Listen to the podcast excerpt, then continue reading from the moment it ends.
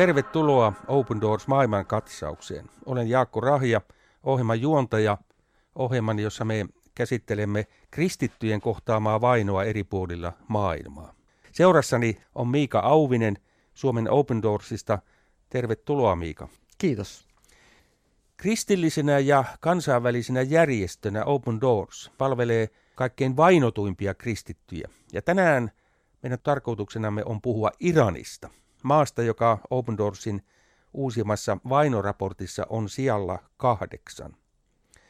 Iran entiseltä nimeltään Persia, siellä on ollut korkea kulttuuria jo tuhansia vuosia ja myös kristittyjä hyvinkin varhain. Iranissa asukkaita on tällä hetkellä sellaisen noin 90 miljoonaa, mutta kuinka paljon heistä on kristittyjä? Onko siitä arviota? Arvio on, ja se on nimenomaan arvio, koska virallisia tietoja Iranin shia-islamilainen valtio ei kovin mielellään julkaise. Open Doorsin tietojen mukaan siellä on vähintään yli miljoona kristittyjä, joista valtaosa on kääntynyt islamista. Arvio on noin 1,2 miljoonaa kristittyä Iranin 90 miljoonan kokonaisväestön joukosta. Kristityt on pieni vähemmistö, sen mainitsit. Kyllä. Millaista vainoa he tuossa Sia-maassa joutuvat kokemaan? Joo, tosiaan Open Doorsin aina tammikuussa julkaisema World Watch List on kattava raportti eri maiden kristittyjen tilanteesta, ja Iran on vuoden 2023 World Watch-listalla siellä kahdeksan, joka kuvaa sitä, että se kristittyjen uskonnonvapaustilanne Iranissa on hyvin kapea. Eli Iranin hallinto on hyvin tiukasti islamilainen. Vuonna 1979 Iranissa siis tapahtui tämmöinen islamilainen vallankumous, jossa nimenomaan äh, Shia islamista ideologiansa ammentava papisto otti vallan Iranissa ja pikkuhiljaa tukahdutti kaikki muut uskonnolliset tahot. Ja se katsoo, että kristillisten seurakuntien ja myös kodeissa kokoontuvien kristittyjen seurakuntien olemassaolo on länsimaiden yritys heikentää islamin asemaa ja hallinnon asemaa Iranissa. Ja jos muslimi Iranissa kääntyy kristyksi, niin hänellä ei ole muuta mahdollisuutta kuin kokoontua salaa kristittyjen kokoontumisissa, koska suurena vaarana on, että näitä ihmisiä valvotaan, heidät voidaan pidättää ja syyttää kansallisen turvallisuuden vaarantamisesta.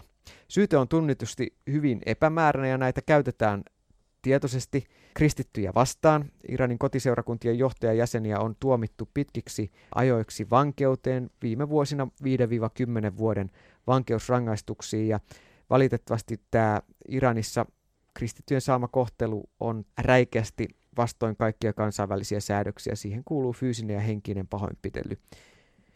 Ja tota, kristityiltä usein saattaa menettää koko yhteiskunnallisen asemansa, jos tämmöinen muslimitaustainen kristitty sitten tulee julkisesti tämä hänen uskonsa esille. Iranin tapauksessa, niin, niin siinähän on kysymys niin sanotusti vanhasta kristillisestä maasta, johon kristiusko tuli jo hyvin varhaisessa vaiheessa. Kyllä. Vieläkö siellä on näiden, näitä vanhojen kirkkokuntien kristittyjä? Kyllä, joo, Iranissa on heitä ja he on oikeastaan ainoa iranilainen kristillinen ryhmä, joilla on jonkinlainen niin kuin laillinen suoja ja olemassaolo-oikeus. Eli Iranissa on historiallisesti ollut pitkään näitä armeenialaisia assyrialaiskristittyjä ja, ja heillä on tämmöinen valtion takaama oikeus uskonnon harjoitukseen, mutta, mutta heilläkin se on hyvin rajattu, että et se rajoittuu vain heidän omaan joukkoon ja vain kirkkorakennuksiin ja niiden ulkopuolella ö, se ei ole sallittua. Ja he ei saa kutsua jumalanpalveluksiin muslimitaustaisia kristittyjä, eikä saa käyttää siellä myöskään tätä yleiskieltä, eli persiaa, farsin, farsin kieltä. Eli sen takia valtaosa kristityistä Iranissa kokeekin, että ainoa tapa elää vapaasti kristittynä on, on lähteä, lähteä Iranista. Eli evankeliumistyö, se ei ole sallittua. Pitääkö paikkaansa että Iranissa olisi kuitenkin tällaista orastavaa herätystä tapahtumassa?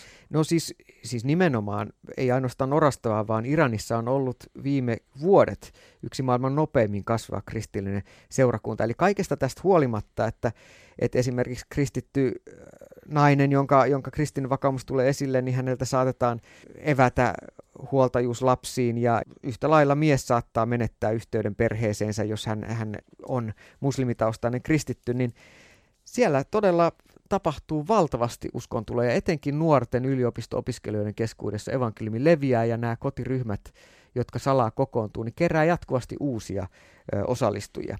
Eli moni iranilainen kokee hyvin tukalana tämän tämänhetkisen tilanteen. Ja, ja vaikka tämä maan poliittinen johto on tiukasti sitoutunut tällaiseen shialaiseen islamiin ja siellä on, on uskontopoliisit ja muut osana tätä valvontajärjestelmää, niin iso osa kansasta on lopen kyllästynyt ja uupunut tähän, tähän uskonnollisuuteen, mitä he näkee tässä Shia-islamissa. Ja kristinusko on kiehtova ja kiinnostava vaihtoehto. Iranissa on paljon ihmisiä, jotka, jotka tulee Jeesuksen tuntemiseen näkyjen ja unien ja ihmeiden kautta. Siellä, siellä moni kohtaa Jeesuksen ekaa kertaa unessa. Open Doors tavoittaa jatkuvasti ihmisiä myöskin näiden satelliitti-TV-ohjelmien kautta, jossa me tuotetaan myöskin raamattuopetusta. Ja sitten näiden maanalaisten seurakuntaverkostojen kautta, niin siellä sitten varustetaan näitä, näitä ryhmien vetäjiä niin, että, että heillä on oikeanlaista hengellistä opetusta ja materiaalia jakaa näille vasta uskoon tulleille. Että, että siellä on valtava tämmöinen niin kuin kiinnostus ja, ja odotus, ja sama, samalla tämä on johtanut siihen, mikä, mikä sitten näkyy, että tämä tyytymättömyys purkautuu näissä viimeaikaisissa tapahtumissa. Aivan. Näetkö, että nämä esimerkiksi nämä levottomuudet tai mielenosoitukset jollain tavalla liittyvät tähän kokonaisuuteen? No siis ne liittyy sillä tavalla, että siinä, siinä kyllä purkautuu tämä koulutettujen nuoren sukupolven kypsyminen tähän Iranin järjestelmään. Eli he, he kaipaa vapautta, he kaipaa ihmisoikeuksia, he kaipaa myös mahdollisuutta vapaasti esimerkiksi kokoontua kristittyinä. Missään tapauksessa nämä kristilliset yhteisöt eivät ole alulle panijoina näissä, vaan, vaan, vaan nimenomaan... Se kuvastaa sitä ilmapiiriä enemmän. Kuvastaa sitä ilmapiiriä ja, ja se nimenomaan näkyy tässä se viranomaisten kyvyttömyys sitten kohdata tätä nuoren sukupolven tilannetta, kun, kun siellä tapettiin ö, satoja nuoria mielenosoittajia ampumalla väkijoukkoa kohti, pidättämällä näitä, näitä. Ja kaikki lähti liikkeelle 16. syyskuuta 2022, kun, kun tällainen 22-vuotias Maasa Amini-niminen Teheranissa opiskellut nuori nainen pidätettiin sen takia, että hänellä ei ollut hijab, tämä hiuksia peittävä huivi oikein, ja sitten kun hänet pidätyksen yhteydessä pahoinpideltiin, niin hän kuoli, ja tämä oli niin kuin, tämä oli kuin olisi heittänyt bensaa liekkeihin, eli siinä kohtaa kansa totesi, että me ei, enää, me ei enää haluta katsoa sivusta tätä touhua. Niin monta ihmistä vuosien varrella on niin sanotun uskontopoliisin toimesta tapettu tai kadonnut tai piesty niin huonoon kuntoon. Että tämä on, tämä on järkyttävää. Tässä meillä on selkeä rukousaihe. Iran, Kyllä. Iranissa olevat kristityt ja myöskin sitten se koko kansa, mm. kaikki ne levottomuuksineen, mitä siellä on. Iran on, jos ajatellaan, palataan kristittyjen asemaan siellä, Joo. Iran on roikkunut tässä Open Doorsin vainoraportissa siellä kymmenen joukossa. Joo.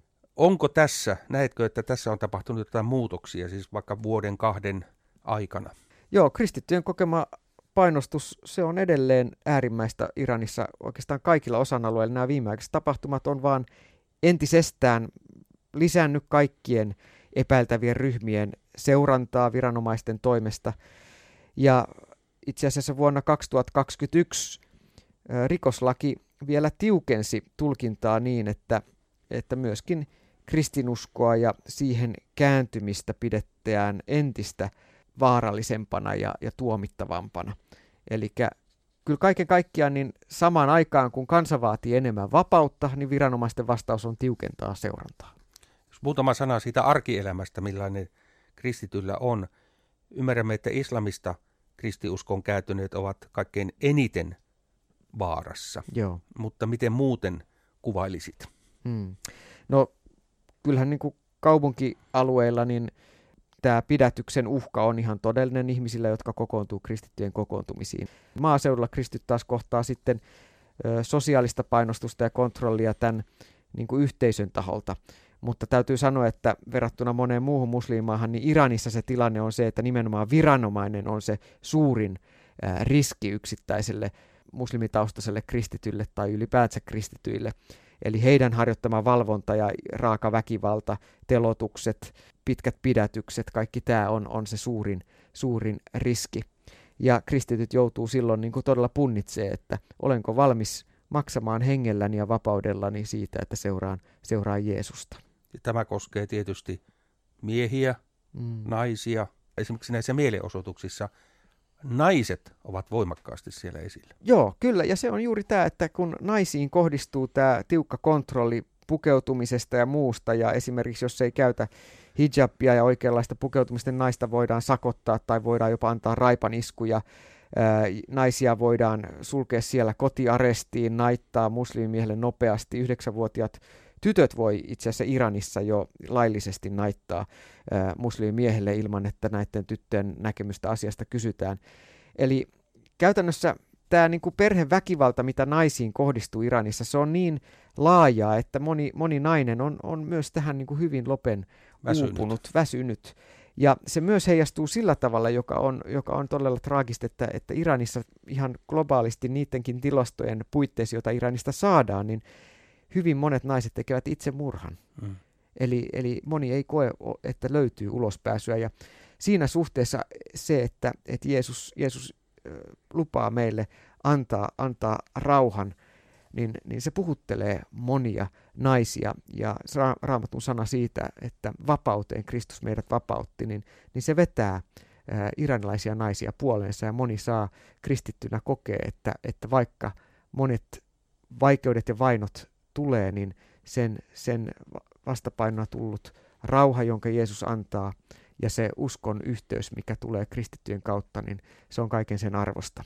Jeesuksen tuoma vapaus synnistä ja, ja sydämen vapaus on, on jotain, joka ylittää kaikki ne muut vaikeudet. Kokonaisvaltainen rauha. Kyllä. Mutta jos me katsomme Open Doorsin mahdollisuuksia auttaa tällaisessa maassa, se ei varmasti ole kovin helppoa. Mm. Miten Open Doors kykenee auttamaan ja mikä meidän roolimme voisi olla mm. tässä? Rukous, tuki ja toiminta tukemalla Open Doorsin työtä esimerkiksi opendoors.fi-sivuston kautta löytyvien monien keinojen kautta siitä, siitä voit tulla mukaan tukemaan Open Doorsin työtä. Eli Open Doors tuolla yhteistyökumppanien kautta tukee iranilaisia kristittyjä muun muassa mediatyön ja, ja esimerkiksi oikeusavun kautta. Kristityilläkin Iranin kansalaisilla on tietynlaisia ihmisoikeuksia ja oikeanlaisen oikeusavun kautta joissain näissä oikeuskäsittelyissä on pystytty sitten myöskin kumoamaan näitä syytteitä, mutta läheskään kaikesta sitä, mitä Open Doors tekee, ei, ei turvallisuussyistä voida kertoa. Mainitsit tuon sivuston opendoors.fi. Sieltä löytyy enemmänkin tietoa niin Iranista kuin muidenkin maiden osalta kristittyjen vainotilanteesta. Sieltä löytyy tietoa Open Doorsin tilaisuuksista. Sen kautta voi tilata Open Doors tiedotuslehden maksutta kotiin ja myöskin tilaamaan Open Doorsin puhujalähettilään seurakunnan tai hengellisen yhteisön tilaisuuteen ihan noin kasvotusten kertomaan vainottujen kristittyjen tilanteista. Kiitos Miika. Tämä oli Open Doors maailmankatsaus. Olet valinnut meille Miika rohkaisun sanan raamatusta. Ole hyvä. Erityisesti Iranin kristittyjen äärellä tämä sanankohta on usein minun mielessä. Hebrealaiskirjeen luvusta 13. Muistakaa vankeja, niin kuin olisitte itse kahleissa heidän kanssaan. Muistakaa kidutettuja. Tunteehan teidänkin ruumiinne kivun.